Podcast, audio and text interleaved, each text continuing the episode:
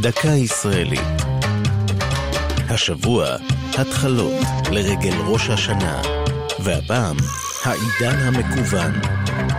ילידי שנות ה-80 וצעירים מהם התקשו ודאי לדמיין עולם ללא רשת, שבו לצורך שיעורי הבית ניגשים לאנציקלופדיה, שולחים מכתב בדואר ומבקשים חברות פנים אל פנים. אולם עד 1994 זה היה המצב. שורשי המרשתת, רשת האינטרנט, נעוצים בארצות הברית של סוף שנות ה-60. אז פיתח משרד ההגנה האמריקני רשת תקשורת שתסייע במקרה מלחמה גרעינית.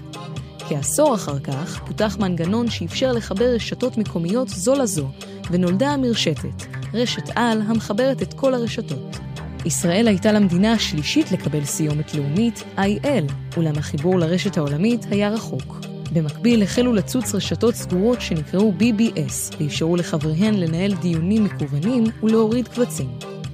הראשונות להתחבר למרשתת העולמית היו האוניברסיטאות בארץ, וחלפו שנים עד שמשרד התקשורת חוקק ב-1994 תקנה שלפיה כל אזרח יכול להתחבר לעולם המקוון. באותה שנה אף נוסדה ספקית המרשתת הראשונה, NetVision, שאפשרה לראשונה שימוש ביתי ברשת. זו הייתה דקה ישראלית על התחלות והעידן המקוון. כתבה יובל אונגר, ייעוץ הדוקטור יובל דרור, מפיקה יעלי פוקס.